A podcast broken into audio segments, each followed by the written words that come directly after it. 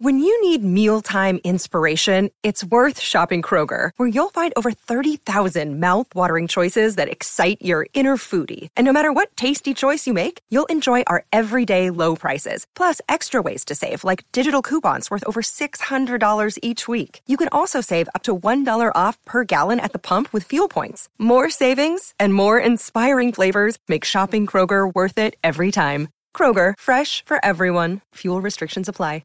Another day is here, and you're ready for it. What to wear? Check. Breakfast, lunch, and dinner? Check. Planning for what's next and how to save for it? That's where Bank of America can help. For your financial to-dos, Bank of America has experts ready to help get you closer to your goals. Get started at one of our local financial centers or 24-7 in our mobile banking app. Find a location near you at bankofamerica.com slash talk to us. What would you like the power to do? Mobile banking requires downloading the app and is only available for select devices. Message and data rates may apply. Bank of America and a member FDIC. Okay, round two. Name something that's not boring. A laundry? Ooh, a book club. Computer solitaire, huh? Ah, oh, sorry. We were looking for Chumba Casino. That's right. ChumbaCasino.com has over 100 casino style games. Join today and play for free for your chance to redeem some serious prizes. ChumbaCasino.com. No purchase necessary. Full prohibited by law. 18 plus terms and conditions apply. See website for details.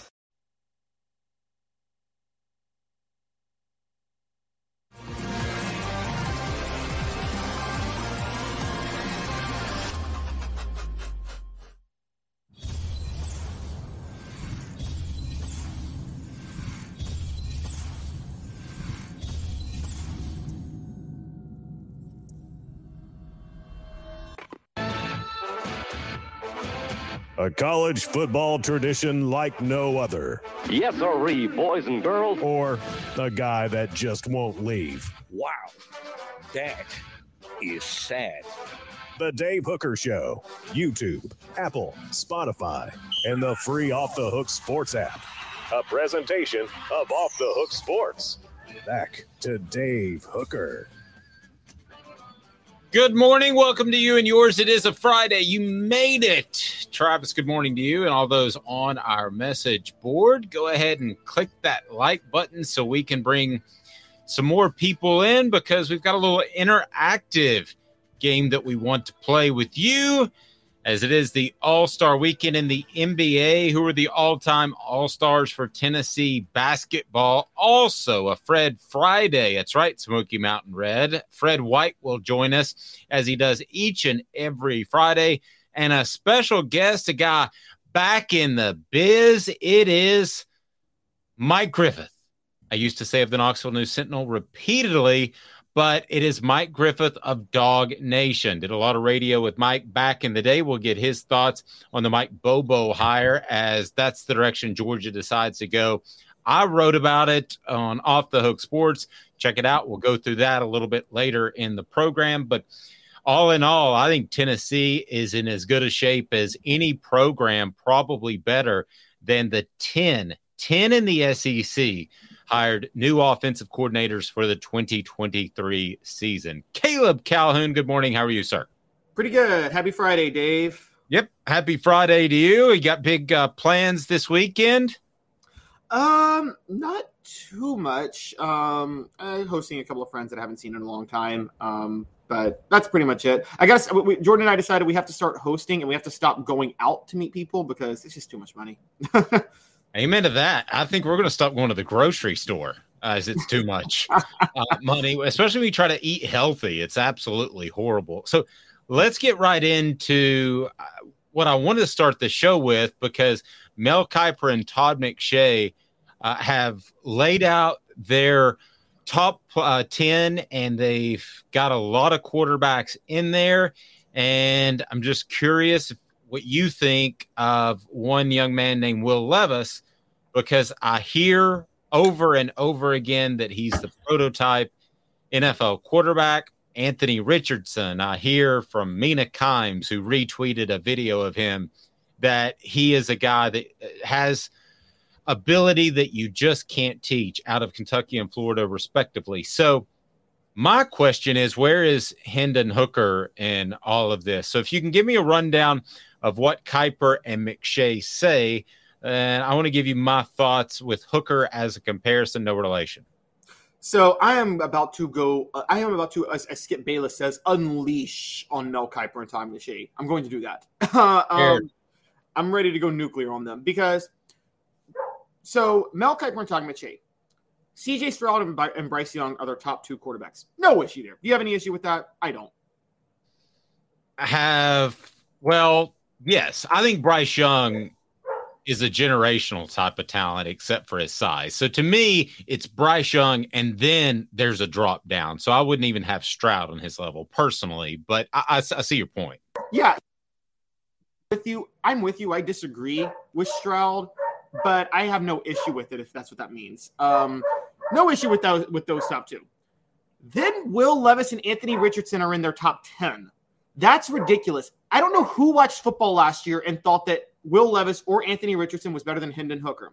Now I get it. Will Levis didn't have a lot of support. I understand that. He had no offensive line, he had no protection. But I saw enough of him to say you can be better than he was with limited protection in college. And I don't see any data that proves that either of those quarterbacks would be better than Hendon Hooker. And Anthony Richardson is just ridiculous to me. I'm sorry. Anthony Richardson is a complete, he's not going to work as a quarterback in the NFL, guys. I'm just going to say it. Well, I think with Anthony Richardson, the thing that I hear that to me is so incredibly dated is that you got to give that guy a couple of years. Listen, those days are over with. Giving a guy a couple of years or even a year is just not how the NFL works anymore. So I don't see how Anthony Richardson fits into the current state of the NFL because what you want to do is you want to take advantage of those rookie contracts. So you're saying that you're going to out of two years, he's going to sit, and that eats up the rookie contract. So by the time he gets good, you have to pay him big time money. I like Hendon Hooker, even with the ACL injury, more than Richardson. I like Hendon Hooker more than Will Levis, even with the ACL, ACL injury. And I'm not playing Homer here at all. I will tell you that I think that uh, Stroud and Young are on another level. Uh, I think Young, Bryce Young is on the top level. Then I go down to CJ Stroud, and then I would have uh, Hendon Hooker actually as the third best quarterback. And you could talk about the upside of Will Levis and Anthony Richardson. But here's why I think Hendon Hooker, from people I've talked to, and I didn't think this just a few weeks ago, but before the Senior Bowl, I talked to people, and it's kind of like Hendon Hooker's that third top arounder. And since I've talked to people, look, he could slip into the first round. Hendon Hooker could slip into the first round for a couple of different reasons. One, I don't think the ACL tear, just in terms of ACL tears, was as bad as you can see at other places, is what I've been told. So he's going to rebound from that. He may be ready to play in the fall, I've been told. If that's the case, you don't rush him onto the field, but he's able to practice. The other thing that I've been told about Hendon Hooker is that he is going to get a boost when scouts really start to dig into his character. And that's no surprise to you, Caleb. That's zero surprise to anybody on our message board. But it's kind of like Josh Dobbs. If you've got to have a backup who maybe can't play, and I'm not saying Hooker's going to be a backup, but that's worst case scenario in my mind. If you've got to have that guy, why not have him be a good team guy? And I think Hendon Hooker is going to check all those boxes as well. So if you want Will Levis, if you want Anthony Richardson, go for it. But I would take Hendon Hooker over both those guys. And that's hashtag no homer. I'm not being a homer about that at all. You? No, I, am with you. In a heartbeat, I would take Hendon Hooker over both of those guys. And I look, I think you have a case for Hendon Hooker over CJ Stroud. And I think what's so egregious about this ranking is that these four quarterbacks were all in their top 10. Hendon Hooker wasn't in their first round. That's ridiculous. I I don't get it. I will say that you and I, Dave, I think have an advantage where sometimes I feel like Mel Kiper and Todd McShay get SEC quarterbacks so wrong because they don't watch SEC football as religiously as we do. I will never forget how much they fell in love with Jamarcus Russell. And I felt like I was the only one saying Jamarcus Russell will not work in the NFL. I didn't even know he had the bad character issues. I just thought Jamarcus Russell wasn't that accurate of a quarterback. They fell in love with him because of that last second drive he had against Tennessee. But I mean, okay, he, that touchdown pass he threw to beat Tennessee, if you remember, was more about Ryan Carl being way out of position than it was him making an impressive throw. And I'm seeing the same with Will Levis and Anthony Richardson. We watched them play. Yes, Anthony Richardson played well against Tennessee. Tip my cap to him. He played great. That had everything to do with Tim Banks playing the softest coverage possible because he knew rightly that if you make Anthony Richardson run a lot of plays, move the ball down the field, he's bound to make a mistake. And he made a mistake. And I don't see how you could, I don't see how anybody could look at those two quarterbacks and think that they're better than Hendon Hooker. I just don't. And I think you make, you have it. Again, I got no issue with Stroud over Hooker. I think Hooker's better, but I've got no issue with him. But I think outside of Bryce Young, I, uh, I don't, I don't, I don't think any of those quarterbacks are clear cut over Hooker. And if you look at what Hooker did this year, again, I do think you should judge by on field performance to a certain degree. And I don't know how you could sit there and say that those bottom two, Richardson and Levis, are better than Hooker. I didn't I I didn't I tried to I tried to make a case for Levis earlier in the year. And then I watched him play against Tennessee. And Tennessee doesn't have a, a jaw-dropping defense by any stretch of the imagination. And Levis was horrible. No, he was, and he was beat up. So I do want to throw that in there. He had shoulder and an ankle issue. And I'll say this about Hendon Hooker. Hendon Hooker is going to be looked at as a system quarterback. And that's part, part of that's true. He is going to have to be taught better footwork. But you talk about a guy that's going to put in the work. As soon as he's able to put weight on that knee, he's going to be able to go out there and master footwork. There's no question in my mind. You, you're talking about a guy who came in and basically in year one, uh, 2021, not 2022, last year, he had mastered Josh Heupel's offense and had never seen it before showing on, up on campus. So he's a guy that's going to put in the work. I believe he's going to learn how to reset his feet. I believe he's going to have a solid NFL career. Right now, if I put the over under at a Dobbs career, which is bouncing around, what's it been, seven years? Yeah, seven years. Bouncing around for seven years and eventually starting towards the end of your career. If that's the over under, that's the comparison. The over under is Dobbs' career.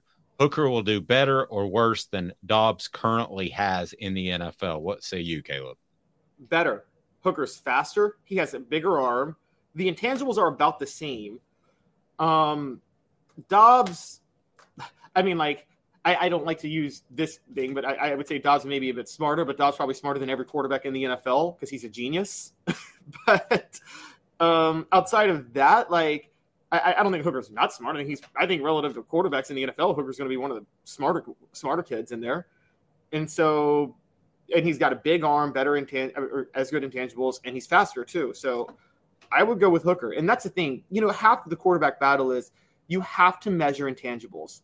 And who could look at Hooker and think that he couldn't pick up a new offense pretty quickly? The guy, and also intangibles matter. I'm going to say it Dave, I know I'm overusing this term because we talked about it in basketball this week, but I'm going to say it, clutch gene. We watched Hendon Hooker play this year. He's got the clutch gene. Every time Tennessee needed a play, he came through. There were two games this year, both against Pittsburgh and Alabama. Pittsburgh in overtime stands out to me. Hooker runs for a touchdown in overtime. It's called back because of a holding. And what does he do? He comes right back and throws a touchdown pass. That is a clutch gene. You can't over you can't underrate that. And then against Alabama, we saw what he did. Um, two perfect throws over the middle to set up a game-winning field goal within 15 seconds. The guy, again, the guy's got the clutch gene, and and that, I think that stands out to me more than anything else. Well, totally agree with you. All right, let's shift gears. Did a rundown of the offensive coordinators hired in the SEC, and there are a total of 10, which is just a whoppingly large number. And uh, a handful of them are on Tennessee's schedule, so certainly they'll be a factor. We talked about Mike Bobo to replace Todd Monken, who left for the NFL. And we'll talk to Mike Griffith of Dawg Nation later in the program about Bobo's hiring. But there are other programs that are on Tennessee schedule that have hired new offensive coordinators. And let me throw those at you. There's Alabama, the Crimson Tide goes with Tommy Rees from Notre Dame, more of a pro style. I think that clearly signifies some uncertainty in Nick Saban's mind as to what direction he wants to go. Just the beginning of last year, he still wanted to run the spread. He still wanted to run tempo. He still wanted to do those sorts of things that Lane Kiffin taught him way back when. But now it's a shift in style. So I give Tennessee the advantage in that regard. I give Tennessee the advantage over Bobo. South Carolina, Dowell Loggains replaces Marcus Satterfield, who left for Nebraska. I'm going to keep harping on this. And South Carolina fans, you can continue to be mad at me, but Shane Beamer is not the guy there. I know how they finished the season. He's not a long term answer that's going to lead you to a championship. It's part of the reason Satterfield uh, bolted. And I don't like the rest of that coaching staff. I'm not crazy about Dowell Loggains either because he left Arkansas to join the Gamecocks. Did the Razorbacks blow anybody away on offense last year? If you're watching, no. Texas A&M hires Bobby Petrino.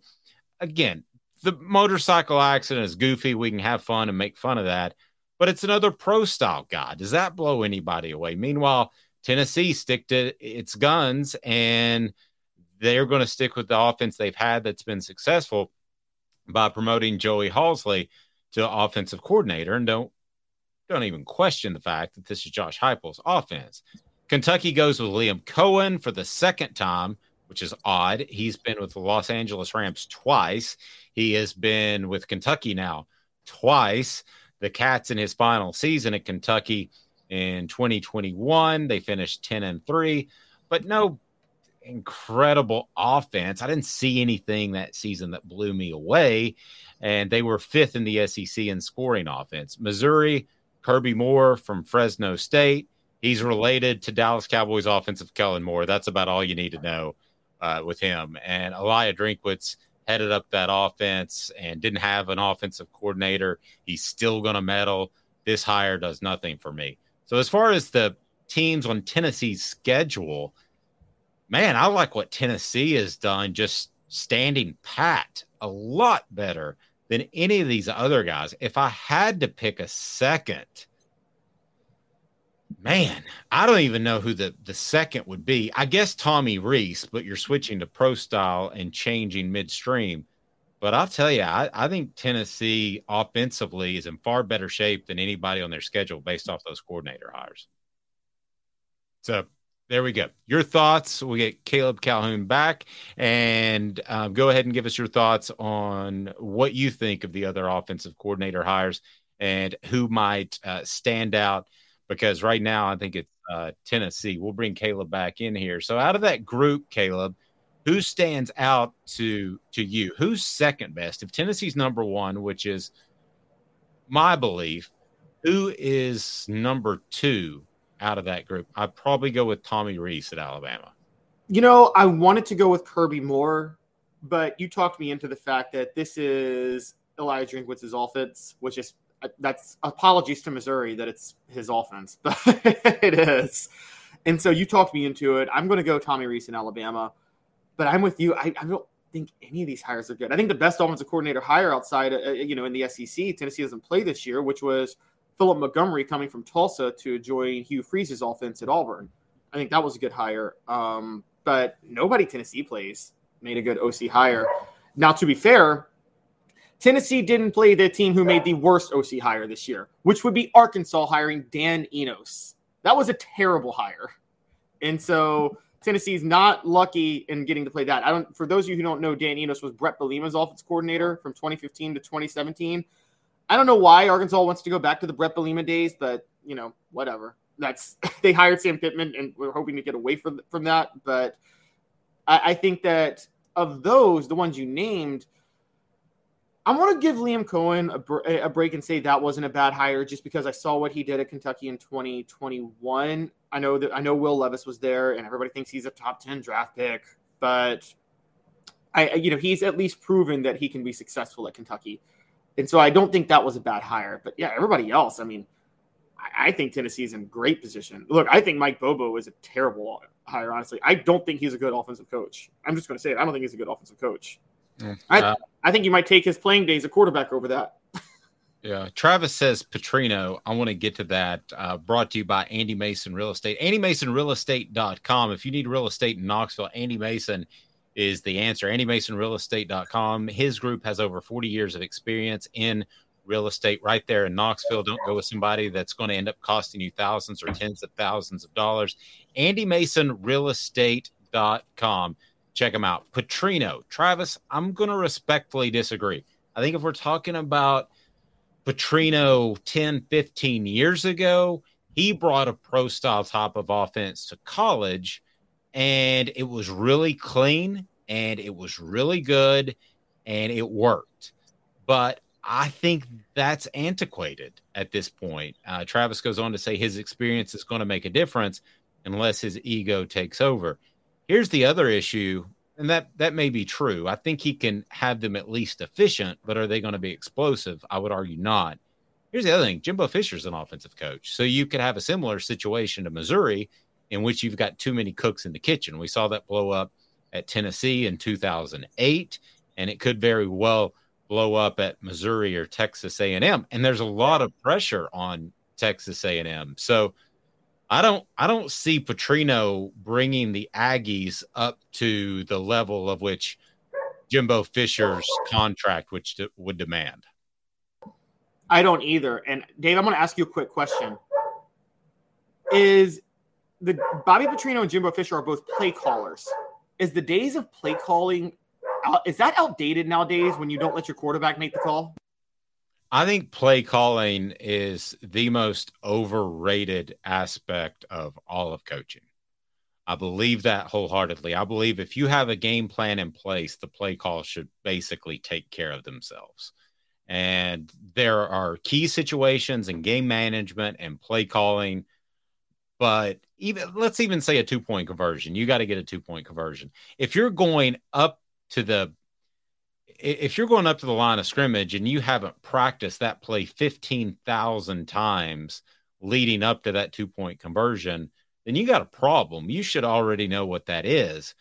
I, I, think that I think play calling is one of the most overrated things, to be real honest with you, in, in all of sports. I, I, I think most of the time you know what the, the play call should be based off what you're recognizing a, from a formational standpoint of what a defense is doing. Um, I mean, I, I, just don't think there are a lot of times that. How many times do you think, seriously, Caleb, that you could say run or pass or run or pass? I mean, that's that's not that difficult. You you you know ball, you could probably be 75, 80 percent. Um, yeah, I just don't think there's a. David Cutcliffe told me that once, and I thought long about it. I don't think if you've got everything set with a game plan, I don't think play calling is all that important. Yeah, I absolutely agree. And that's where I think Jimbo Fisher and Bobby Petrino are outdated. They both run pro style offenses where they're the play callers, and they were great at a time in an era of college football where their play calling was pretty good. But I'm with you. You don't, coaches don't beat people anymore by out play calling them. Honestly, I, I, don't think that's a thing. And I, I, used to think it was, but I'm with you. I, I and that's why that's why that's why they both fell by the wayside. Jimbo Fisher is on his last leg and Bobby Petrino got fired by Louisville because, you know, you can kind of. I, have always believed this. I said this with this is why for people who want to know the NFL, Cam Cameron got fired by Baltimore back in 2012, and then Baltimore went and won the Super Bowl, and then Cam Cameron went to LSU and got Les Miles fired because he was a micromanaging play caller. If you are the play caller and you call every single play nonstop and don't let your quarterback audible or do anything, which Jimbo Fisher and Bobby Petrino and Cam Cameron do, defenses can scheme around that. They can figure out your tendencies, and they're going to figure out your tendencies. They can disguise coverages. And I think that's what's happened with Fisher and Petrino. I think this is going to be a disaster. I mean, I could see, I could feasibly see four and eight, three and nine for Texas A&M, and Jimbo Fisher is finally fired and walks away with fifty million dollars or whatever. Now, Caleb, you said you hated the Bobo hire. I, I want to be clear because Smoky Mountain Red did point something out. Uh, he averaged uh, in the high 30s while at Georgia. Yes, he did. So I, I'm I'm not saying that Bobo's an awful hire. I just thought it was a bland hire made by a defensive coach that wants his program to be based around defense, that wants his defense to uh, be well rested, unlike Tennessee. Tennessee's the other direction. They're built around offense. I just thought it was kind of a bland hire. I would have been much more concerned for Tennessee's sake had they gone out and uh, hired an Alex Golesh type, a guy that had overseen a, an incredible offense. I think that would have been scary for Tennessee. I just thought it was a blah hire. I'm I'm not saying it's a horrible hire. He's they're still going to have better talent than everybody else. So they'll be fine. Portions of the program brought to you by City Heating and Air Conditioning, cityheatandair.com. City Heating and Air Conditioning is phenomenal and integrity matters. You might not need a whole new unit when the weather starts to warm up and your HVAC unit has some issues. That's City Heating and Air Conditioning. Smoky Mountain Red said, curious to see what both Alabama and Georgia does at quarterback. I hear that Nick Saban's ready to move on from the Jalen Milroe thing. Now, he may not have a choice, but uh, we shall see. And Georgia at quarterback, yeah, we'll ask Mike Griffith, Dawg Nation, about that. Do me a favor, hit that like button. If you haven't subscribed yet, please go ahead and do that. Coming up, we'll visit with Fred White. It's Fred Friday, and we appreciate you tuning in and go to Off the Hook Sports for Tennessee coverage you can't get anywhere else. And it's free. Please support our advertisers and sponsors because they're awesome. He's Caleb Calhoun. I'm Dave Hooker, Off Hook Sports. Family has been creating jewelry since 1986, each piece unique with a story all its own. I'm Rick Terry with Rick Terry Jewelry Designs. I'm a jeweler, and I want to be your jeweler. We're grateful that you chose us to be Knoxville's best jeweler. My family and staff look forward to serving you. So please come see us. Kingston Pike and Campbell Station Road in the heart of Farragut and downtown on Gay Street, right next to the Tennessee Theater. Inflation has risen to the highest level in over 40 years, according to the April 2022 U.S. Inflation Calculator. Will your investments provide you the income you need in retirement? Are you losing purchasing power of your savings due to inflation? Simply stated, if the cost of goods and services are 8% higher and you're only earning 4% in your investments, that money buys you less of what you need. Right now is the time to act. Call Guardian Investment Advisors today. Hey folks, Gary Viles here. I want to personally invite you to North Knoxville's newest sports bar and restaurant. It's Big Orange Phillies, located in Black Oak Center. And yes, folks, it's happening in Halls. Big Orange Phillies offers family-friendly environment with homemade meals and the best deli-style subs around. Billiards, darts, jukebox, shuffleboard, and cornhole, and a full bar. We also offer valet parking on weekends and during special events. We even have a covered back patio. It's happening at Big Orange Phillies. We want, we need, and we appreciate your business. Hi, Mike Davis here with City Heating and Air, reminding you to always dare to compare. Our team provides quality local heating and air service, installation, and maintenance across East Tennessee. We use only the best equipment like American Standard Heating and Air Conditioning for your residential, new construction, or commercial needs. Honesty, dependability, and customer satisfaction have been the cornerstones of our business since 1961. City Heat and Air. Dare to compare. Chattanooga, we're at it again. For the fifth year in a row, you voted us best of the best criminal and DUI law firm. And finalists for best law firm and best personal injury firm. Thank you for the love, Chattanooga. We won't let you down. Do you want to own the more that owns every job? Then get to Vassy Lawn and Garden in Cleveland and get you a Toro. I'm David Vassy, here to talk to you about Toro. With a Toro Zero Turn, you'll get more out of every minute and you'll reach the finish line faster. At Vassy's, we like to say, no matter if you're mowing three acres a week or 11 lawns a day, homeowners and business owners alike find confidence in equipment they can trust from top to bottom. Vassy Lawn and Garden, Highway 60 North in Cleveland. Man alive, it's worth the drive. Got cataracts? We can fix that. Never miss another moment. With a little help from Doctors Campbell, Cunningham, Taylor, and Hahn at cctis.com. With lucky landslots, you can get lucky just about anywhere. Dearly beloved, we are gathered here today to. Has anyone seen the bride and groom? Sorry, sorry, we're here. We were getting lucky in the limo and we lost track of time. No, Lucky Land Casino, with cash prizes that add up quicker than a guest registry. In that case, I pronounce you lucky. Play for free at LuckyLandSlots.com. Daily bonuses are waiting. No purchase necessary. Void where prohibited by law. 18 plus. Terms and conditions apply. See website for details. You're listening to the Dave Hooker Show, a presentation of OffTheHookSports.com. The internet is full of pictures of each and every one of you. Available on YouTube, Apple, Spotify, and the Off the Hook Sports app. Download now for free. Is there nothing you people can't do? Also available on offthehooksports.com.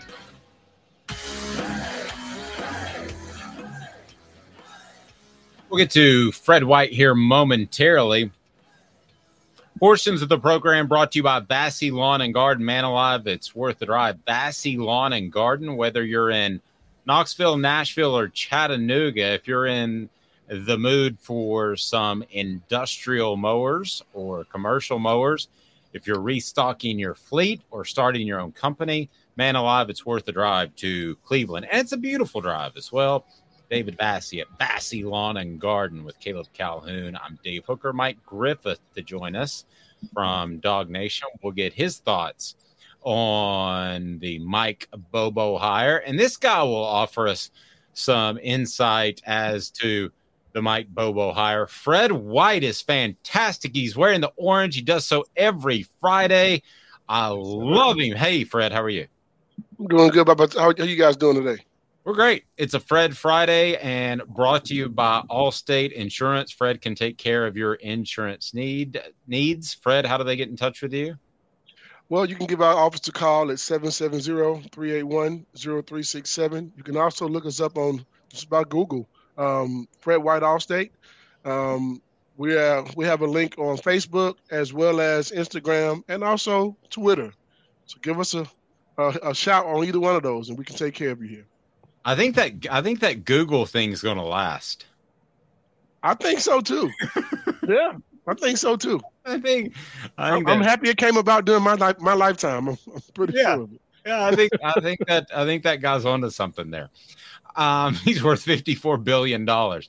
All right, so um, Fred, I want to ask you because you're in, and by the way, Fred can handle you if you're in Georgia right now. Um, eh, eh, so his insurance is fantastic, and he'll take care of you. Um, so you're in Georgia, you're in Atlanta. I'm sure you saw the Mike Bobo hire as offensive coordinator. That hit me like just a, if I'm a Georgia fan, a big thud. It just didn't do anything exciting for me. He's pro style. He hasn't had great success. What did you think of the Mike Bobo hires offensive coordinator? Well, I, around here in Georgia, you guys they look at it different. I Okay. think. I think they look at it more than one way. Yeah, it, it may not have been a big time hire, um, but it's one of their own. Um, Mike Bobo is a Georgia guy. He went to Thomas County Central High School down in South Georgia, where they do a lot of recruiting for from Peach County and Colquitt and those places. They got a lot of good football players out of the area. Um, he's from that area, and he's a teammate of their head coach. So Yeah. I think that that kind of helps with that. I guess that's the way you spin it for them. Um, is he a good coach? I think he is. I don't know if I could put as much stock in him being an offensive coordinator at the University of South Carolina that says he can't make it. I don't know if that's the case. He did go out to um, Colorado State and he was the head coach there, and they had some pretty good offenses. They had a guy who actually won the Biletnikoff Award, so he can, he knows how to throw the ball around the football field and those type of things. I don't think he just had. I don't think he's a head coach. That offensive coordinator part of it, though, I think that that can help him out. I think he'll be okay there. So I like Mike Bobo. I, I've been knowing him ever since we were 18. Well, I was 15 years old. So Oh, really? yeah, we went to a few uh, football camps together. I was a quarterback in high school, so I went to a lot of the same camps he went to: Georgia Southern, Georgia Tech, University of Georgia, Furman. You know, you name it, those type of things. So, how much do you think he'll be asked to recruit at Georgia? Because a lot of times the coordinators don't recruit a lot, especially offensive coordinators, because they're work. They'll just recruit the quarterback. Do you Mhm. think, given his ties in Georgia, maybe he'll be asked to recruit a little bit more? I think he may be asked to come in and how to, to you know take care of the guys in the South Georgia area, but maybe not as the initial guy, but someone could try to help come close the deal. Um, he has a lot of respect from down in that area. I mean, but like I said, he's from there. He's a quarterback that played at the University of Georgia, and he's from that area. He's done a good job in recruiting there in the past, so I wouldn't see him not being able to be a part of that recruiting staff there. Let me ask you, as a, a former safety, when you see Josh Heupel's offense versus a more traditional offense, and yes, Mike Bobo can throw it around, but I think you would agree it's it's a little bit more traditional. Mm-hmm. What are the challenges in in facing both as opposed to the other? Well, I think even though we have a wide open offense, we, we spread the field very wide. We ran the ball way more than we than we passed it last year, and we had a Biletnikoff Award winner. So I think it's just concepts and how you get the ball into your playmakers' hands and those type of things, and just coming up with different schemes for different defenses now. Um, before you just had a, we have a system. This is our system, and that's all we're gonna do. You got to fit in our system. I think now is you got to tailor your your play calling to your talent. Um, and I think Josh has done a really good job of doing so. Um, with Mike Bobo, they've had the top five running backs and quarterbacks and receivers and offensive linemen for the last so many years. I mean, over the last 15 years, you can look at their program and say they've been right in the top five, the top 10 every other year, if not every year. So the talent pool that he has and what they're trying to get done is to be more smash mouth football, kind of like an Alabama back, you know, a few years ago, that kind of style. But you can also be able to throw the ball all over the field. So I think they he can. It's, it's both. It's hard either way. I mean, you just got to find out, figure out ways to do your job to stop them. And it helps if you have really good players like Georgia. Absolutely. like I said, when you've ranked in the top ten for the last fifteen years in recruiting, you have a talent pool to go with. It's a Fred Friday. Click uh, the like button, and that'll help us open it up to more viewers. We appreciate that. We've got all kinds of great things coming up with Fred that we're looking forward to. And don't forget to subscribe if you haven't already. What are you thinking? Uh, portions of the program brought to you by Craft Treats. Go to Craft Treats. They've got the CBD infused dog treats, the chill pills that are great for your pet when it comes to anxiety or it comes to digestive issues or arthritis. Go to Craft Treats, use the promo code off the hook, the promo code off the hook. Caleb? Fred, I know why you like Mike Bobo. It's because your defenses dominated him when he played you guys in the late mid 90s. You just have fond memories of that, don't you? have very fond memories of those. Absolutely. 5 and 0 against those Bulldogs. You're as bad, Fred, as when Rick Pitino said that Tennessee definitely should keep Wade Houston because he's a great, great coach.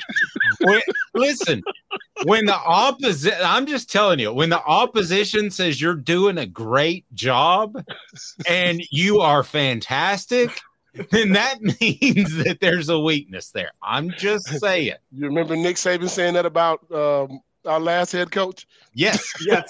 as soon as he said it, I was like, "Uh oh." oh, he said it about row. Right row. We in trouble. when, you, when you get the dreaded vote of confidence, like, boy, that Jim Donnan, he's one heck of a coach. it's terrible. I mean, you just you said I like this guy. He's nice on a a personal level. I got to know him, and he's a great hire by Georgia while you're wearing an orange shirt. yeah. You know, there's a reason that Michael Jordan hates the Pistons to this day because he couldn't beat him for a few years. yeah, but he's Yeah. pro- he probably loves Karl Malone and John Stockton. He got he was happy when they got rid of Richard Dantley. Yeah. Adrian Um, Dantley, rather. I'm sorry. Adrian Dantley. yeah. So, um, you know, the, it's funny you brought something up that I feel like it's weird because, you know, we always feel like that. You know, when you you played in the '90s, it was very common. Obviously, Tennessee did this. It was very common for a coaching staff to be led by a bunch of former players that played for the school. You know, they hire within the family. But it seemed like college football in the 2000s moved away from that. Tennessee certainly has. Is it is it odd to you that Georgia, like you said, they're going they're going back to what seemed like a thing in the 90s and before, where they're staying within the family with all of their hires? You know, I think I think the move for for Mike Bobo is to try to figure out can we have a good program and they just won a national championship, two back to backs, and it's on the upward tra- trajectory. What they did at Alabama was every offensive coordinator and defensive coordinator out there won a national championship usually got another job somewhere else as a head coach.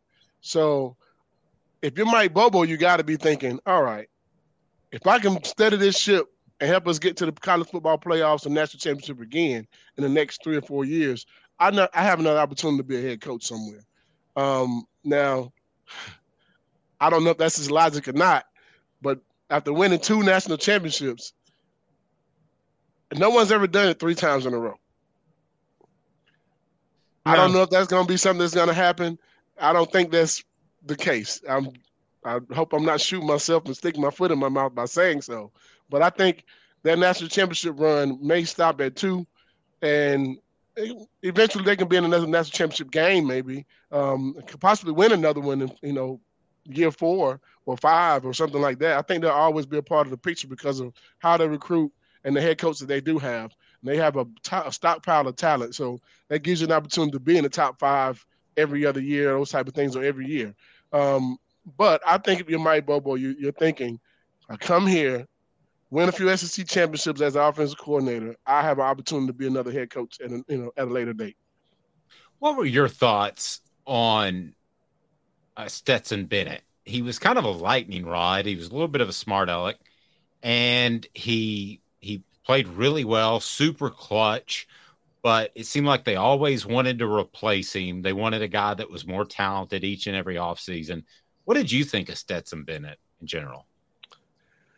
I mean, he got the job done. He did. You can't really, you know, a guy who got the job done two times in a row. Now you, you won two back-to-back national championships and you went undefeated in the SEC. I can't. I, I have nothing bad to say about him. You know, he did his job. He did what he. I mean, even though he was, you know, a fifth or sixth year senior, it didn't. He didn't determine that. You know what I mean? He did the job. He got his job done. He was the leader of that team. Offensively, he did a great job. I don't see him, like I said, talked about this earlier a few weeks ago. I don't see him being a high draft pick or anything. I, I doubt that's the case.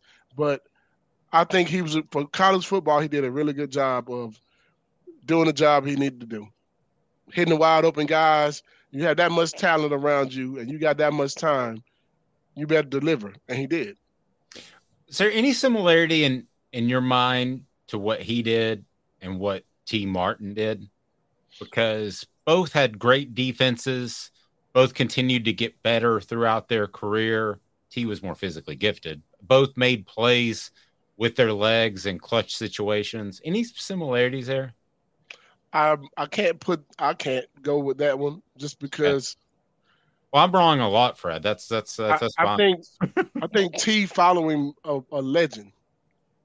Okay. With no expectations whatsoever. I mean, we weren't even picked to be in the top 10, you know, the start of that season. Definitely, certainly wasn't picked to be in the national championship game. I think when you look at his situation, you just won a back, you just won a national championship, and the next season coming in, it's expected that you at least you, you got everybody coming back. You did lose a lot of guys, but a lot of guys played the year before. Your defense, you know, was stacked. Offensive line is still good. Good, you know, talent at running back and those type of things. I think it was expected to see what you can do the next year. And I think he did a good job of showing that he was capable of getting the job done. Um, in T's situation, no one expected for us to be that good. No one, except for us. So I think it's a little bit different situation. Fair. Fred, sticking on that point, because Tennessee's in a similar situation this year with moving on from not a Peyton Manning legend, but I think I think a fairly pretty good quarterback legend in Hendon Hooker mm-hmm. from mm-hmm. Tennessee. Um, and Joe Milton seems like he's going to take the job. Do you see similarities and parallels where you know Joe Milton and Tee Martin both?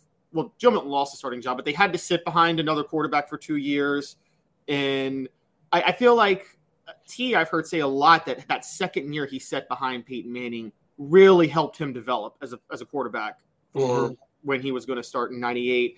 Do you see a similarity with Joe Milton sitting behind Hendon Hooker and kind of really developing over two years and getting ready to take over now? Let's let's definitely hope so. I think so as well. Um, I watched him in the bowl game against Clemson, and if he can continue to go that trajectory, I think he's going to be a, a, stellar quarterback for us the rest of the season. I mean, the guy has a cannon for an arm, and we've all seen it in, in, the memes and the jokes and those type of things of him overthrowing people. But I did watching the game against Clemson where he put a little bit more air on the ball, and he gave his guys an opportunity to go up and get it. Um, anything short, I have a lot of confidence in him throwing those short routes because of how strong his arm is. Um, but the one thing that I think that helped for T and any other quarterback is the fact that you have continuity in your coaching staff, in your quarterback room, and you're running the same offense with the same terminology. that makes a difference too. Um, when you have that type of continuity with your players and they know that these this is what we're running, we're working on those things. I think that's what made Peyton so much better too. He was able to understand the playbook inside and out, and we we're running the same thing. We got the same terminology, no coaching changes, no things like that. We're handling everything we got to handle. I think that is um, paramount into being a good quarterback in the SEC. And I know a lot of people get up. this guy I'm going to bring up, Guarantano, four offensive coordinators, four years in a row. That makes a difference. That makes a big difference because you got to learn a whole different concept. So being able to have the same concept and the same players around you, and you're all working on that one thing over and over and over and over again, I think that makes you a better quarterback. But I think that's going to be the case with Joe Milton. It's his third year being here, same coaching staff for two years. So I think that's going to help. What would you, given that you were around T, what would you tell Joe Milton about replacing a Heisman Trophy finalist? You don't have to replace him. You got to do what you got to do. You got to handle your business and take care of your job. Your job is to not turn the ball over. Your job is to push the ball down the field. Your job is to manage this football team and to lead it. Your job is not to go out and do what Peyton Manning did. Your job is not to go out and do what Hendon Hooker did.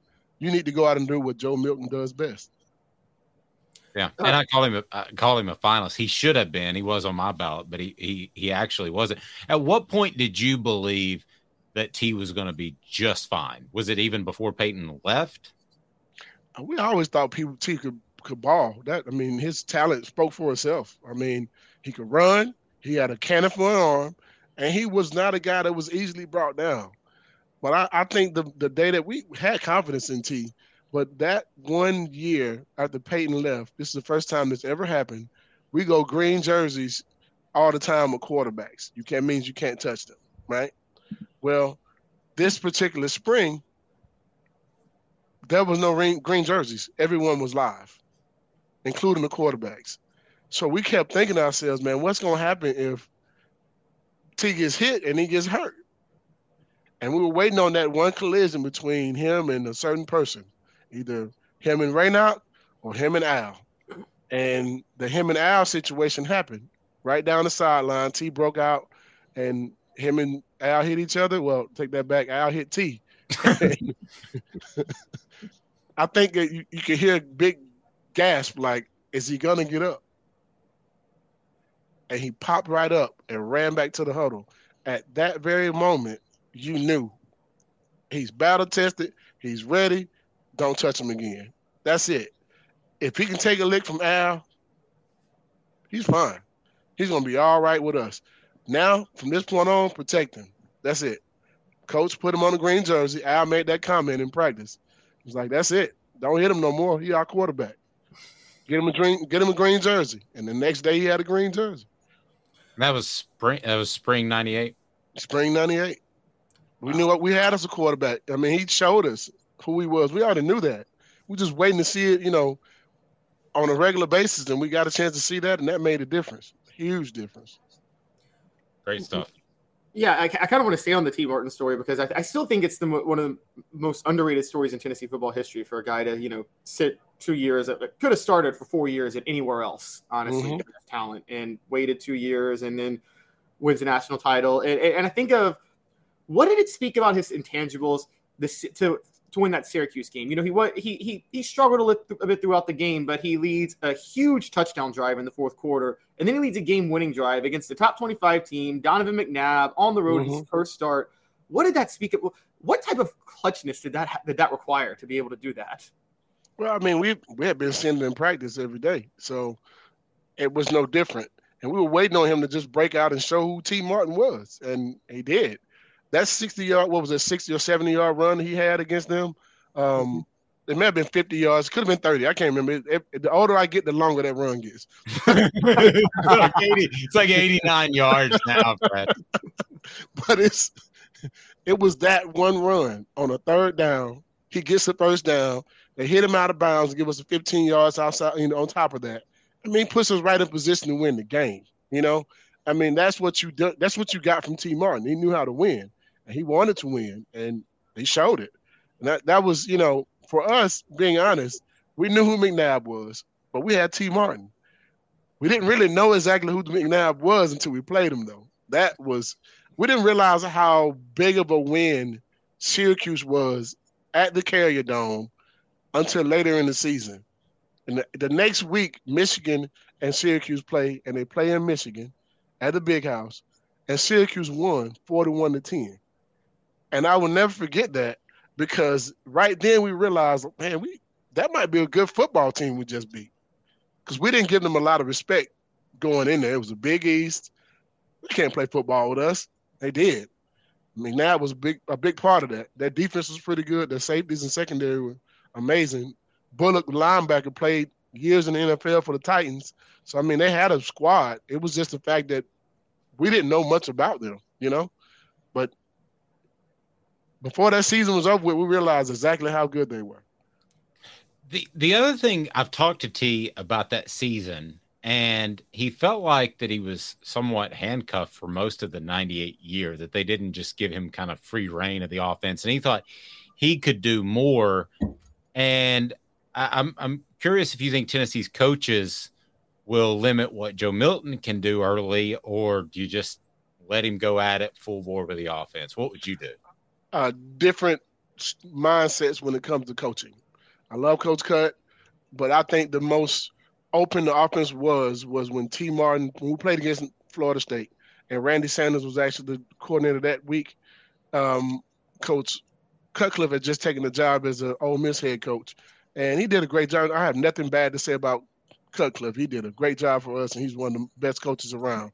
But I will say that that game was the most open our offense was against Florida State. Mm-hmm. Went downfield a few times, and I think Randy Sanders did a great job of saying, you know what, T, I'm gonna give you your opportunity to show what you can do, and also show what I can do calling plays. And it was wide open, and I think that's what won won us the game. Had we gone about it the same way, I don't know if we beat Florida State. Um, those big plays downfield helped us. Peerless Price to, you know, amazing. It was just it was just a great feeling to see those guys connect downfield and see what they've done all day, all week in practice and all year in practice, and finally got a chance to see it in a football game. So I think that was good for T. But also with Joe Milton, I don't look at Josh doesn't have a stop button. he doesn't. Josh doesn't have that. Okay, I'm gonna sit on the lead. Hey man, Josh trying to score. He want points. He's scoring. If he can score on you, he's gonna score on you. It's back to that old day back in the day when I heard Steve Spurrier say, "My job is to score. Your job is to stop me." Josh scoring, so he's not gonna hold back. No, either you can get that job done with your arm talent, or you won't be starting. I don't see him tapering it back. I think he's gonna go forward. Yeah. I like that too. I like a guy who can who will take the lead and put his foot on your neck and keep it going. Hey man, foot, foot on the gas, down the hill. Let's go. I, I think he's. A, I've said this before. I think he's a clone of Spurrier without the smart aleckness. Exactly. Way. Yeah, he definitely doesn't have that part. But my like offensive mind wise, I think that's the same. He's gonna go at you. You're gonna have to stop him. Was there any Spurrier comment that got under your skin? Like uh huh, a few of them. I can't smell citrus without a U and a T. That will still get under my skin to this day. I'm not gonna. I'm never, I'll never bring it up again. And I won't tell you that it's on its coasters at his restaurant in Gainesville either. Is it? Yes. It's, wow. It's the gift that keeps on giving. Needless to say, I'd never go to that restaurant. yeah, we're not we're not we're not making a trip there anytime soon. Portions of the program brought to you by Zach England of Best and Brock. Zach's got your back. You can go toe to toe with the uh, insurance company attorneys when it comes to personal injuries and get your just rewards. That's Zach England of Best and Brock. Zach's got your back. Caleb. Uh, well, Fred, I want to say on that because um, you know, you, you seem to have a feeling that I was just pointing out all of your all of y'all's failures with you last week. So uh, you know, you yeah, know. you talk about some of the worst losses, Nebraska and Florida. But didn't have any more big, bigger than those. I mean, maybe Memphis, but outside of that, you didn't bring that one up. But I brought you know, it up funny. so you wouldn't. you know what's funny is uh, Kevin Cobb's brother was the PE teacher at the school I went to. Say that. No, sorry, sorry, sorry. He was down for the record. His elbow was. No, he was down. I'm from Memphis, and that was the first game my brother ever went to. Um, was that Memphis Tennessee game? But yeah, he was. But For, for the record, I'm sorry to cut you off. For the record, he was down, and the referee blew the whistle. Oh, the ref blew the whistle? I didn't know Yes. Go back and watch the copy of TV copy. It said you can hear it. Oh, He okay. half blew, but he blew. That's the whole point, right? Yeah. The intent. He intended to end the play. Okay, I didn't know that, but his elbow is definitely down. There's no question. Yeah. He was down. But y'all had a Heisman caliber quarterback score only 17 points against a four and 17. That's you know. Look at I mean, Caleb. hold, hold, Caleb. hold on now, hold on now, Caleb. They had a lot of NFL football players on that team, and they were the number one ranked defense in the nation.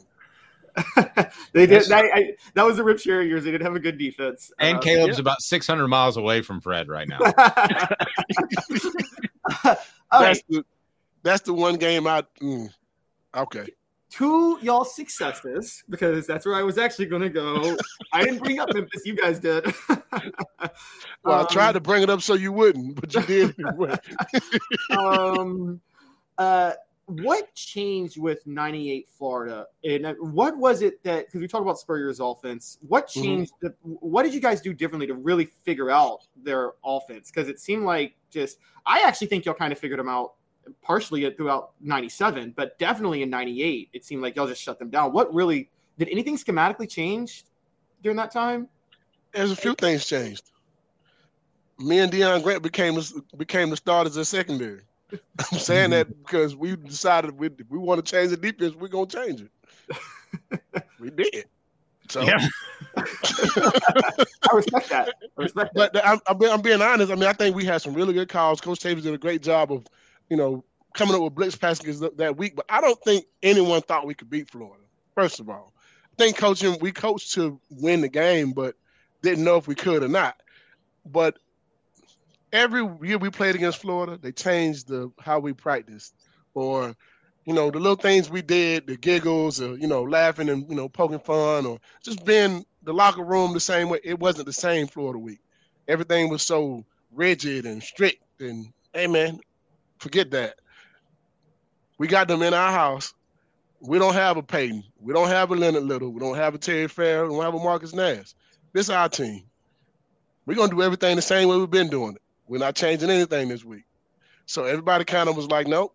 Coaches would say, stop that laughing, and we're gonna laugh anyway. We just it's did. I mean, it's funny you mentioned that because I interviewed. Do you remember Mondre Dickerson? Yep. Okay. I interviewed him. It was back when we could grab you guys one on one, and you can't do that anymore. It's all a press conference setting. But I just asked him. I said, Are, are there, "Is there anything different about the coaches in Florida Week?" And he said, "Yeah, they get real tight." So that Mhm. didn't go over really well with Phillip and the guys, as you can imagine. but it was the truth. He told the truth. Yeah, and it's funny that you say that the players just, or it's interesting. It's not funny. It's interesting that you say the players just kind of took over and said, "Listen, here's the deal. This is not going to be a tense week." That's that's pretty unique, Fred. I dig that. Well, because we we play the way we play. Do your job first, and then you help. Handle your business and do what you have to do. And I think that week, I remember Shaun Ellis. He did. We would always play a flag football game, like a touch football game, and the linemen would be like the big guys, and the big guy, the you know, the linemen would be like the receivers and stuff, and the little guys would be like the linemen.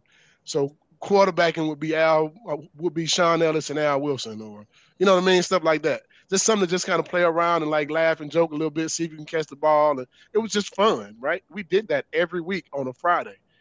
Well, Florida week they wouldn't let us do it. All week long, everyone kept saying, "Man, we're playing our touch football game. We're gonna play it. I don't care what they say. If they tell us we can't do it, we're gonna do it anyway." And literally, we did, and they didn't have a problem with it. Coach Chambers was out there laughing. He started throwing the ball around. I think it opened us up a little bit more. We weren't so tight going into the game, and we got a chance to play the game like we wanted to play it. We were loose, and that's how our team had always been uh, against anyone else. Just against Florida, it was like, why is everything such a big deal now when we we've been doing it this way all year? You know, so I think that was part of the change and helping us win a national championship as well. But beating Florida that year had a lot to do with us not changing our stride. We, we did what we were supposed to do. We did our job. That is gold, absolute gold. I love talking to Fred. Um, buddy, uh, again, give us the uh, contact info so we get a hold of you if anybody needs insurance in the Georgia area. You know, give us a call at 770-381-0367 or you can also look us up on Google. Just Google Fred White Allstate. Um, our website is there, as well as Facebook and Twitter. Uh, Fred White Allstate Insurance. You can find us there. Um, we help with life insurance, auto, home. You got some great rates when you come to bundling your home and your auto, or your home and your, your auto and your rental. Um, you can also bundle life insurance with your auto or life insurance with your home. Have something to pay off your mortgage when you're gone. Take care of your family. We would love to be able to help you with those things. Give us a call, 770-381-0367. Fred, you're the man. Appreciate you. All right. Thank you guys, man. Talk to Happy you. Friday. Go Somebody, balls. hey, Fred, what about this? Somebody saying on the channel that uh, they would love to buy you a beer and just listen to Tennessee football stories about the 98 team. Maybe we should work something out like that. Wink, wink. Absolutely. I, I'd enjoy a beer while telling some stories. Well, Absolutely. yeah, I don't know. if There's a it'll be a beer, but maybe something's cooking. Maybe we'll we'll, we'll get to that uh, as we celebrate 98. Thank you. I can smell it. I can smell it bacon on Sunday morning. Thank you, buddy. Fred White, former ball football Friday with Fred. Love it. Mike Griffith will join us. I love him. He's fantastic. Covers Georgia like nobody else. Mike, please give me two minutes. And he's right there. He's got an awesome background, too. Off the hook sports with Caleb Calhoun. I'm Dave Hooker. Two minutes. Sun, sand, and salt water, the beach is a very relaxing place. Unless you wear contacts. Ow! Open your eyes to the best the beach has to offer with LASIK vision correction from Campbell Cunningham Laser Center. Ah.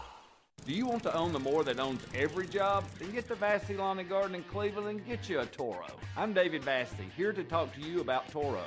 With a Toro Zero Turn, you'll get more out of every minute and you'll reach the finish line faster. At Vassy's, we like to say, no matter if you're mowing three acres a week or 11 lawns a day, homeowners and business owners alike find confidence in equipment they can trust from top to bottom. Vassy Lawn and Garden, Highway 60 North in Cleveland. Man alive, it's worth the drive. Hey folks, Gary Viles here, Viles Automotive on Callahan Drive.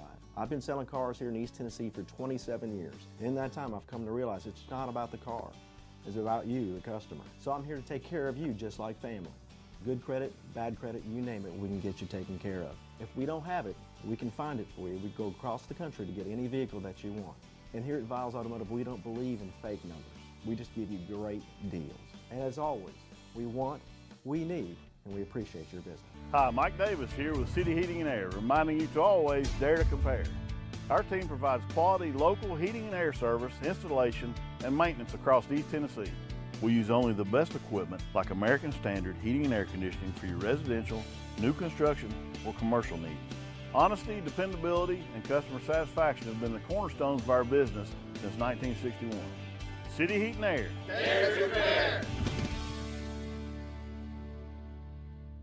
Chattanooga, we're at it again. For the fifth year in a row, you voted us best of the best criminal and DUI law firm.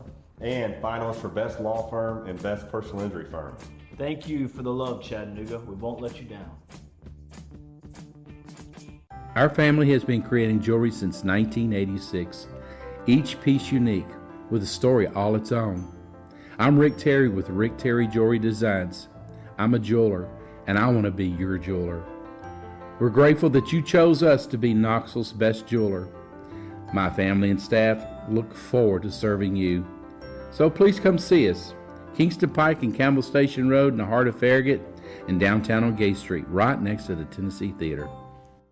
Um, who's this guy? Hello, wizard. it? The Dave Hooker Show, a presentation of Off the Hook Sports. What? YouTube, Apple, Spotify, and the free Off the Hook Sports app. Back to Dave Hooker. With Lucky Land slots, you can get lucky just about anywhere. Dearly beloved, we are gathered here today to. Has anyone seen the bride and groom? Sorry, sorry, we're here. We were getting lucky in the limo and we lost track of time. No, Lucky Land Casino, with cash prizes that add up quicker than a guest registry. In that case, I pronounce you lucky. Play for free at LuckyLandSlots.com. Daily bonuses are waiting. No purchase necessary. Void where prohibited by law. 18 plus. Terms and conditions apply. See website for details. Kept this guy waiting too long. My apologies to Mike Griffith of Dawg Nation joining us now. He's a superstar. You hear him with Paul Finebaum. You hear him all over the place. His appearance brought to you in part by Xul Beer Company, the official craft beer of Off the Hook Sports, xulbeer.com. Parking downtown and worldwide award winning craft beer doesn't get any better than that. Mike Griffith, how are you, sir? Dave, how you doing, man? I'm good. So the first time you and I did radio together was should I date us? It would be was it that one? was it 2007? It was 2007. Wow. Man, yeah, it's been a minute. It's been a minute. Yeah. So, so, Dave, I remember I remember this. You were our regular host, and when I would fill in for you, this was the go-to question. If you had to fire Philip Fulmer, Pat Summitt, or Bruce Pearl, which one of the three would you fire? and, and the Knoxville radio airways would explode for two hours, and you'd go, what kind of mess did you leave me with? There's people still upset about that stupid question. They don't have to fire anybody, Mike. The best one though, where my phone, I was sick that day and I was laying on the couch and my phone just started blowing up. So Mike had Dick Vitale on. So I help fix the story if you need to, but I'm, I'm going to go ahead and throw it out there as I remember. So my phone's blowing up and I'm like, what the H is going on? And apparently, Mike had Dick Vitale on, and Dick Vitale at some point got disconnected, went to the restroom while he's possibly urinating. He said that Joakim Noah wouldn't be as good and that Billy Donovan told him, or I'm messing the story up, Mike, but it literally, and then Vitale calls you back on the air and says, Wait, baby, was I on the air there? I didn't. My phone would not stop. I'm sitting there all drugged up on cold medicine, and it wouldn't stop. Well, it was Dick was he. You know how we put people on hold and we'll say, "We'll get to you just a minute." Well, we came back on air and he was talking to somebody else, like you were saying, and he didn't realize he was on air, and he was talking about Al Hor- Al Horford and Joakim Noah, and he's saying, you know, and and and and if they take Noah over Horford, they're crazy. And he goes, and I'll tell you who told me that. Billy Donovan. He goes, of course, he said he would never say that publicly. Well, it, it just so happened that the SEC basketball teleconference was going on at the same time. And Mike Strange, who was our columnist, heard this and asked Billy Donovan on the coach's teleconference what Dick Vitale just said.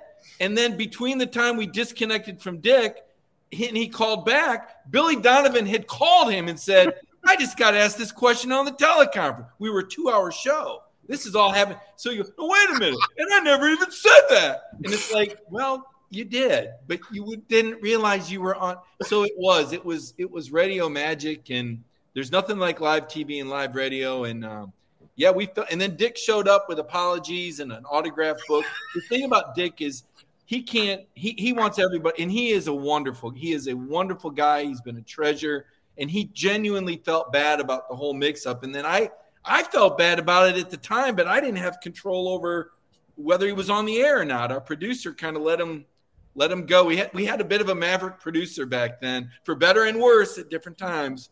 But uh, that was that was a memorable moment for sure. Most, most importantly, Dick was right though. I mean, Horford was a better. He was right. He was. That was the same producer that broke up with his girlfriend and came in and cried while John Adams and I were on the air one time. Cried during the show. No. There was no going to him. I mean, how long have y'all been dating? Two months. Well, come yeah. on.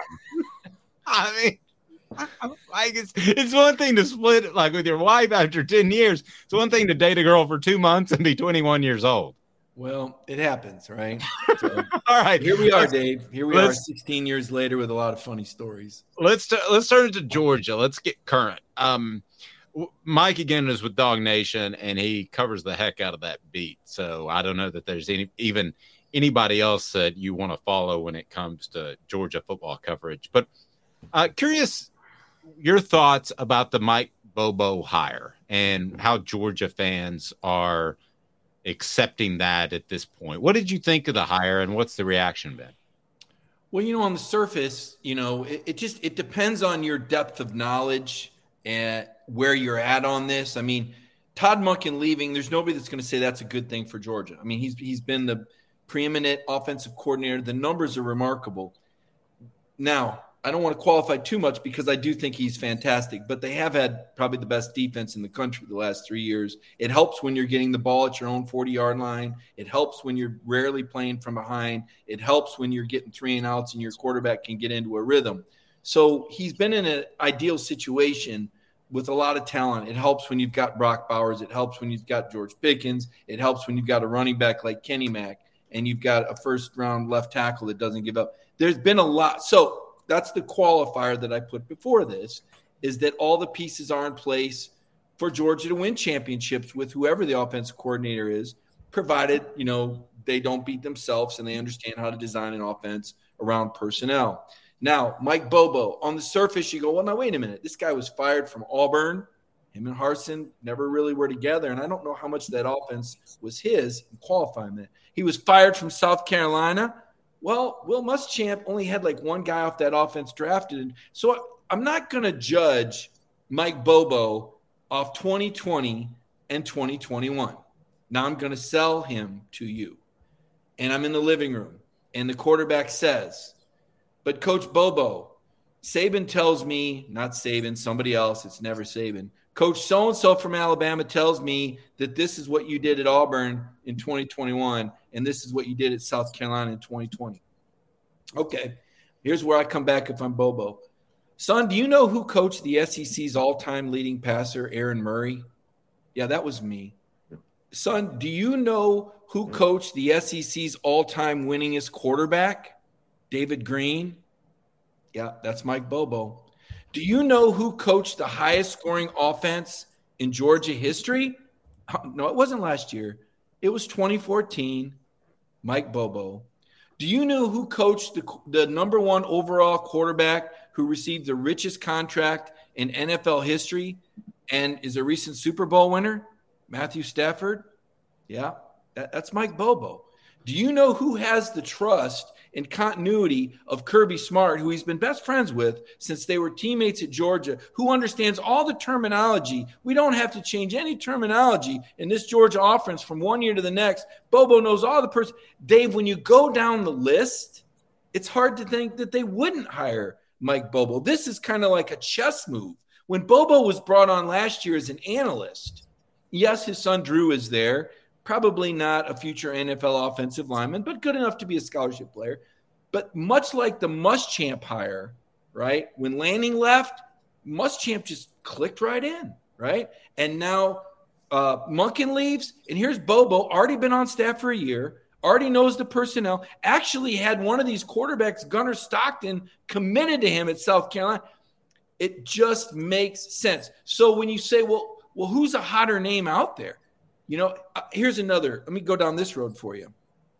Someone say, well, yeah, it's too bad they couldn't hire a hot shot like Saban used to hire. Okay, like who are we talking about? Well, like Lane Kiffin. Let's not get hooked started on him today. Well, how about Steve Sarkisian? What about Steve Sark? Oh, that's a great example. All gas and no brakes, Steve Sarkisian at Texas now, right? Yeah, yeah, him. Oh, you mean the guy that lost to TCU at home 17 to 10, that scored one touchdown on that TCU team that Georgia put 65 on. That offensive genius, that's the guy. So, my point is this I think sometimes we're all guilty of giving coordinators too much credit or too much blame when they're not all dealing with the same personnel. Your personnel has everything to do with your production. I mean, Hendon Hooker had a lot to do with Josh Heupel's. Now, vice versa, Heupel did a great job with Hendon Hooker, you know, but what a going away present from Jeremy Pruitt to have signed Hendon Hooker, Dave. That's true, but let me play the other side. There has to be a young guy who's, somewhere that Georgia could pull away who's a little bit more forward thinking than Mike Bobo. Mike Bobo, you would agree, is more of a traditional offensive coach as opposed to, let's say, Josh Heupel or Alex Golesh or those guys. Well, to your point, what you're reflecting on is true because in 2014 and his last year there in 2013 and 2012, you're right. But Dave, when you got Todd Gurley, I don't know how forward thinking you really want to be. Well, that's fair. When you got a backfield with Todd Gurley, Nick Chubb, and Sony Michel, I don't know that you really want to throw it all over the park. Now, the question that you're asking is is a good one because the question is how will Mike Bobo do, or will Mike Bobo be successful calling plays out of a spread? We're seeing more spread now. You're, you're going to see pro style. Bobo does a lot at the line of scrimmage, which Kirby likes. He wants a quarterback that can fly the jet at the line of scrimmage and make all the adjustments because if you're good at it, the other the defense can really be helpless, right? Like I remember talking to Baylor, a Baylor safety a, a couple years ago at the combine. It was about Jake Fromm though. I said, "What makes Jake Fromm so good?" Because Jake was a really clean, proficient quarter, didn't get sacked a lot, didn't throw many interceptions. He said, Well, here's the problem. When you when you face a pro style offense and the quarterback comes to the line of scrimmage and they see what we're in, if they like what we're in, they're snapping the ball and they're going. They got the look they want, they got the match. If they don't like what what we're in, they change the play, and before the defense can react, they've shifted into the right play. Now, why don't why doesn't everybody do it? Well, because not everybody has weapons at every position that can win it in every matchup one on one. But when you've got that talent disparity that Georgia has over most of the opponents, you can go, yeah, let's go ahead and throw to receiver A instead of B or C in front of D because they're all element, because they're all future pros. It's not like you're, you know, going away from one great receiver to go to a trashy one. That now maybe some programs don't have the luxury of the talent, but when you've got the talent and you've got the ability to change the plays of the line. And that's what we have to see if Mike Bobo can do and do it with the personnel he has. That's the other thing, Dave. You know, they no longer have Darnell Washington. And even though Darnell, you might say, well, he only caught 28 passes. I thought Brock Bowers was the one. Yes, he did. But he's six foot seven and 285 pounds. And when you go double tight end with a guy like that, he creates problems because, yes, he can catch the ball but he can also block anybody you've got. So all of a sudden now that double tight end formation, you're not going to have a weapon like that. The next guy they put out there in double tight ain't going to be able to block everybody. So how does Bobo use the guys? He brought in Dominic Lovett, the slot from Missouri. Last year they didn't use the slot. They went double tight end. Now you're going to see slot. How does he use his personnel? And how does he play call? And how does he prepare? Does he see the game like Monken did? And that's the question. We don't really know because I don't think Auburn is a very good barometer since it was really Brian Harsin's offense. And I really don't think South Carolina had the talent to really compete with anybody. And, and when he was at Colorado State as a head coach, he might as well have been on Mars. So, to your point, we haven't really seen him do it with the kind of personnel and the talent that he's going to have around him. Now, you say there might be a young guy out there that can do it. Well, maybe, but if he came in could he keep the terminology the same? How long would it take him to learn the personnel? And would Kirby Smart trust him? Because you and I both know, having covered the Philip Fulmer years, that it takes a lot for these head coaches to trust their coordinator. Head coaches can get in the way. Now, wait a minute, wait a minute. You're calling what? No, no, we're running it. No, you can't have there in an ideal situation, you can't have that. So that's why I think it had to be Bobo, the Kirby trust, the knowledge of the personnel. You don't have to change the terminology. And, and I do think, based on his history at Georgia, he's a Georgia man. He ain't looking to step ladder, not looking to go to the next school. His son's going to be there a few years. It, it just makes sense for those reasons.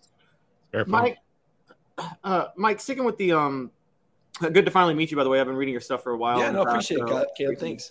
So, um, uh, just uh, sticking with Georgia, uh, you know, the SEC, as we know, is in the process of doing their new scheduling format.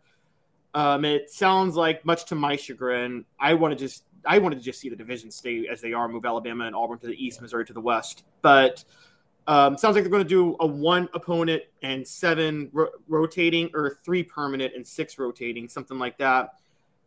Is there any chance in that scenario that Tennessee and Georgia are is going to be a, a stay an annual game, or is that is that over?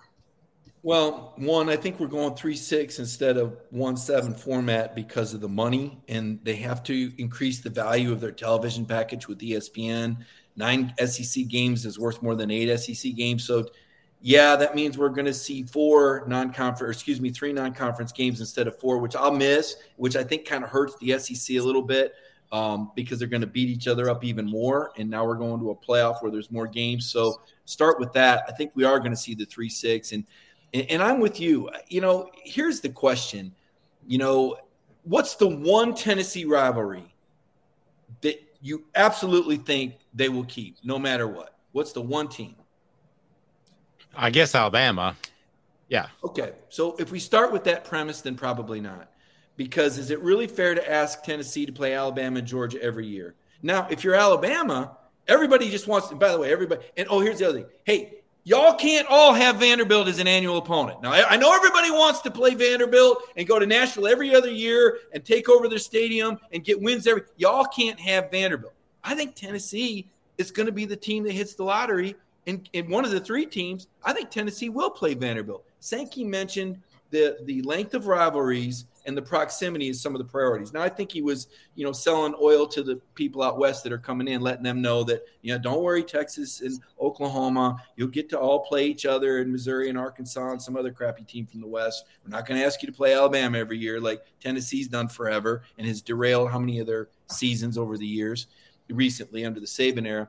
But if you're going to ask Tennessee to play Alabama every year, then I don't think you're going to ask them to play. I do think you're going to see Tennessee play Alabama, Vanderbilt, and I think Kentucky. I think Kentucky is the other team. Kentucky's got to play somebody, Hook. I mean, nobody wants to play them. It's cold up there. The stadium's small, and it's a basketball school. You don't recruit the state. What do you? Nobody wants to play Kentucky, but somebody's got to play Kentucky.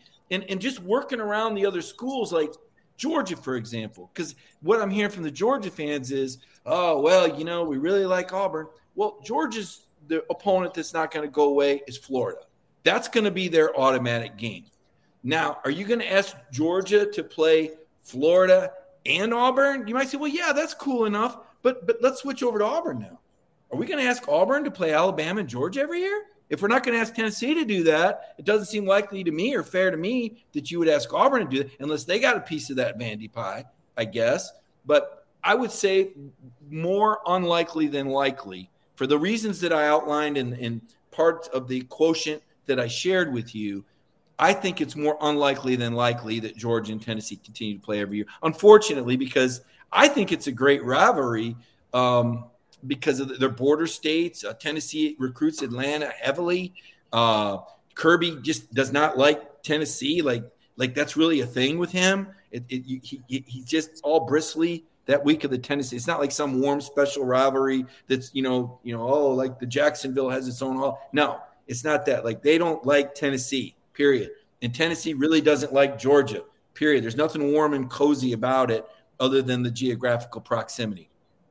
No, you're right. I think it's one of the most underrated rivalries in all of college football. Um, because when you talk about Tennessee, they've got like 15 rivals, and uh, Alabama, you talk about them being one. Uh, but I, I, think Georgia's right there. Why doesn't Kirby? Let me let you go. I've, I've kept you too never long. Beat him. I, I hate that. He never beat him as a player. Simple as that. Kirby, you got to understand Kirby, man. This guy, first of all, there's there are all these coaches are ruthless. All of them. They have to be. It's part of the job description to be ruthless. But with Kirby, it's like he operates like a, like a, like a predator in the wild. If he's hungry, he eats. If does this here's how you answer. What's Kirby going to say? Does it help him win a championship? Yes or no? Check which box. No, then this is what he's doing. Does it help him win a championship? Yes, then that's what he's doing. Other than a little bit of golf and, and an, on an ornery streak, He's still pissed off. Like every morning, I said he eats glass on his cereal for breakfast. The guy is constantly consternated and upset, and it's never good enough. Nakobe Dean, the Butkus Award winner last year, uh, Philadelphia Eagles uh, draft pick last year, was telling the story about how his sophomore year he was out there, and, and Nakobe Dean is a, a five star recruit of engineering student. I mean, he's everything you could want in a student athlete. And Kirby comes over to him, puts his hand on his shoulder pad, says, "Pretty tough day today. Were you up late uh, last night? Uh, understand you had, yeah, coach, man. I I had a test this morning. You know, it was like Kirby goes, it's good, it's good. Hey, Nakobe, nobody cares. All right, make the assignment. That's the that was a motto for nobody cares. Like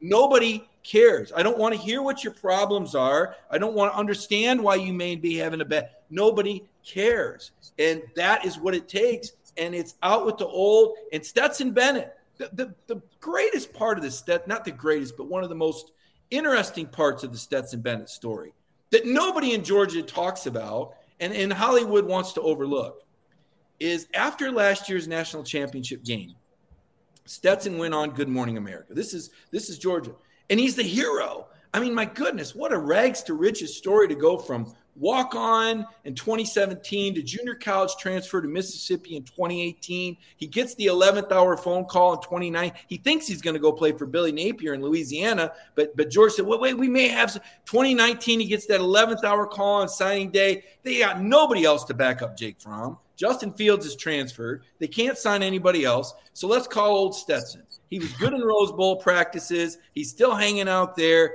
So Georgia gives him that scholarship because they got to have somebody to back up Jake. Then they bring in Jamie Newman from Wake Forest to be their quarterback. Well, him and Monken don't see eye to eye. So they get a second transfer in three months, JT Daniels. This is Monken's guy, but the knee's not cleared for the opener. They start Dwan Mathis, the kid that had brain surgery, who was an Ohio State quarterback who flipped when Fields transferred, and he can't get it done in the first quarter. So I guess we'll throw Stetson out there, and, and Stetson lights it up. And Stetson starts winning games, and Stetson's beating Alabama 24 20 at halftime in Tuscaloosa in 2020. That team with DeVonta Smith and Waddle, while Waddle's still healthy. Stetson's beating him for, but then the clock strikes midnight. He throws some picks. They lose in the second half. He gets injured against Florida. It's JT Daniels' time. He rings the bell. Seven wins in a row. High returning quarterback, QBR record. Everything's going great. He gets hurt. Brings Stetson back, and he wins the 2021 title. And you're going, what a great story. Kirby's on line one. Caleb Williams. So Stetson goes on national television the day after the national championship game on Good Morning America, and they say, Stetson, are you going to keep playing? A lot of people says, I'm going to play somewhere, and I'm paraphrasing. It depends on uh, uh, if I can trust these coaches, whether I come back. Right. We didn't know what he was talking about. Trust these coaches. What are you talking about? What he was talking about was he knew that Georgia was trying to get Caleb Williams. Well, they couldn't. USC paid more. He went out west. He followed his coach. So this this story, and then Kirby Smart, eight months later, seven months later, Dave, he's standing in front of the room in Birmingham telling us he is the most disrespected great player in the country. Remember, all you media people, by his own staff. And then all, and they were trying to get rid. And then all the SEC network people, is he in your? Oh yeah, yeah, he's in my top five. Is he in your top five? Yeah, Kirby says he. Yeah, so he's in my top five. He really? So where do you have? Well, he's in my top five. Now nobody wants to be on record is not liking Stetson Bennett because Kirby has put the edict out at SEC Media Days that this guy's been dogged by the media and mistrust. Well, coach, you tried to get another quarterback after last season. And now you're telling us that we don't respect him enough. So Stetson at the parade this year, he's like, Yeah, y'all doubted us, y'all. And I and I did a radio show, and I'm not going to use the language on this show that I did on that one. But Dave, it was one of those mornings and Dave knows how I can get because we travel together. And when both of us are having a bad day, it's really ugly. One of us having a bad day, the other one can usually compensate. But I was having a bad day, and the, the guy, well, Mike, after all the way the media is treating Stetson and how hard, and I said, Bull, you know what? He's all, I said, the media sent Stetson Bennett to New York City. There's 940 or 50 Heisman votes, Dave. What are there, 40 or 50 Heisman winners alive? The other 900 are media people that voted Stetson Bennett one of the top four players in the country. He wasn't even first team All SEC, according to the coaches, not the media. The SEC coaches have Hendon Hooker as the first team All SEC quarterback.